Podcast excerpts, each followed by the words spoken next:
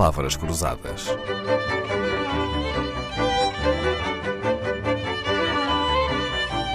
Porque quase tudo é uma questão de semântica. Sónia Aires Lima fez a sua tese de mestrado sobre a mulher vitoriana, ou não fosse ela uma apaixonada pela cultura inglesa e pela literatura das irmãs Brontë. Sónia Aires Lima já teve muitas vidas dentro da sua vida. Está a fazer o doutoramento, depois de um mestrado com êxito sobre a emancipação através do trabalho na era vitoriana, em particular a retratada na literatura de Anne Brontë.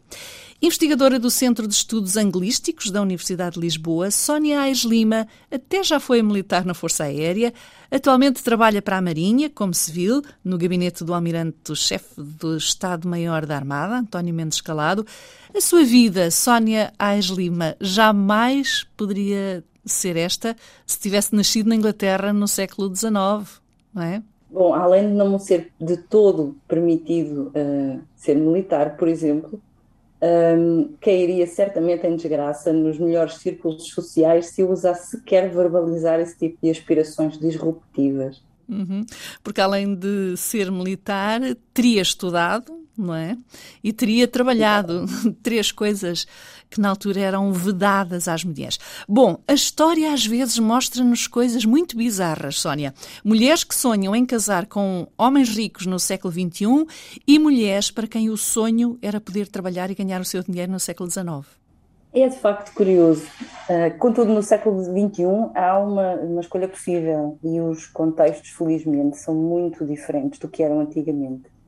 Um, veja, Dalila, no século dezenove, chegado o dia do casamento, as filhas deixavam de ser uma responsabilidade dos, seu, dos seus pais um, e tornavam-se uma dependentes, tornavam-se dependentes e responsabilidade dos seus maridos, porque um, infelizmente nesse tempo o casamento transformava homens em seres responsáveis, mas transformava também mulheres em fardos. Fardos que era preciso alimentar e sustentar, não é? E as mulheres que não casavam, o que é que era da vida delas? Bom, as mulheres que não casavam, infelizmente, um, eram olhadas um, de uma forma muito, um, quase como umas, umas, umas desgraçadas, não é? Porque uh, a mulher vitoriana era desde menina preparada para, para casar, para ser dona de casa. E não conseguir casar, infelizmente, Era, era um falhanço. Ficavam a cargo do pai, enquanto o pai fosse vivo, ou então a cargo de um irmão, não é?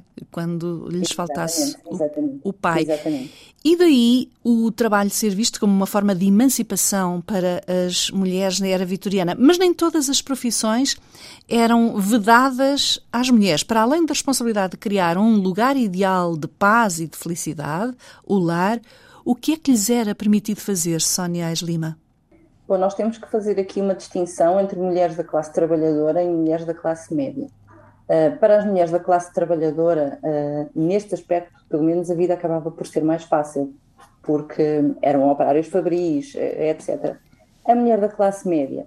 Uh, nas mulheres da classe média, muitas senhoras ajudavam os pais, os maridos nos seus negócios, uh, mas vejamos que esse nem sequer era considerado um trabalho e, e muito menos seria assalariado. Portanto, não era pago, não é? Ajudavam no negócio da família, mas não ganhavam dinheiro. Uhum. Exatamente, era quase como uma inerência a, a ser parte da família. Um, as senhoras da classe média tinham três profissões respeitáveis. Poderiam ser governantas, professoras de, de pequenas escolas ou então companhias de pessoas doentes ou idosas. E tudo que fosse para lá destas três profissões respeitáveis não era bem aceito. Sem direito a aprender ou a trabalhar, as mulheres eram transformadas em seres humanos inexistentes. A expressão feliz, usada por Sónia Aires Lima para retratar o valor social das mulheres em sociedades, afinal, tão próximas de nós. São de Anne Brontë as últimas palavras deste Palavras Cruzadas. Eu gostava de fazer algo de bom no mundo antes de eu sair. Tenho muitos esquemas na minha cabeça para a prática futura, mas não gostaria que todos eles dessem em nada e que eu mesma tenha vivido para tão pouco propósito. Palavras Cruzadas, um programa de Dalila Carvalho.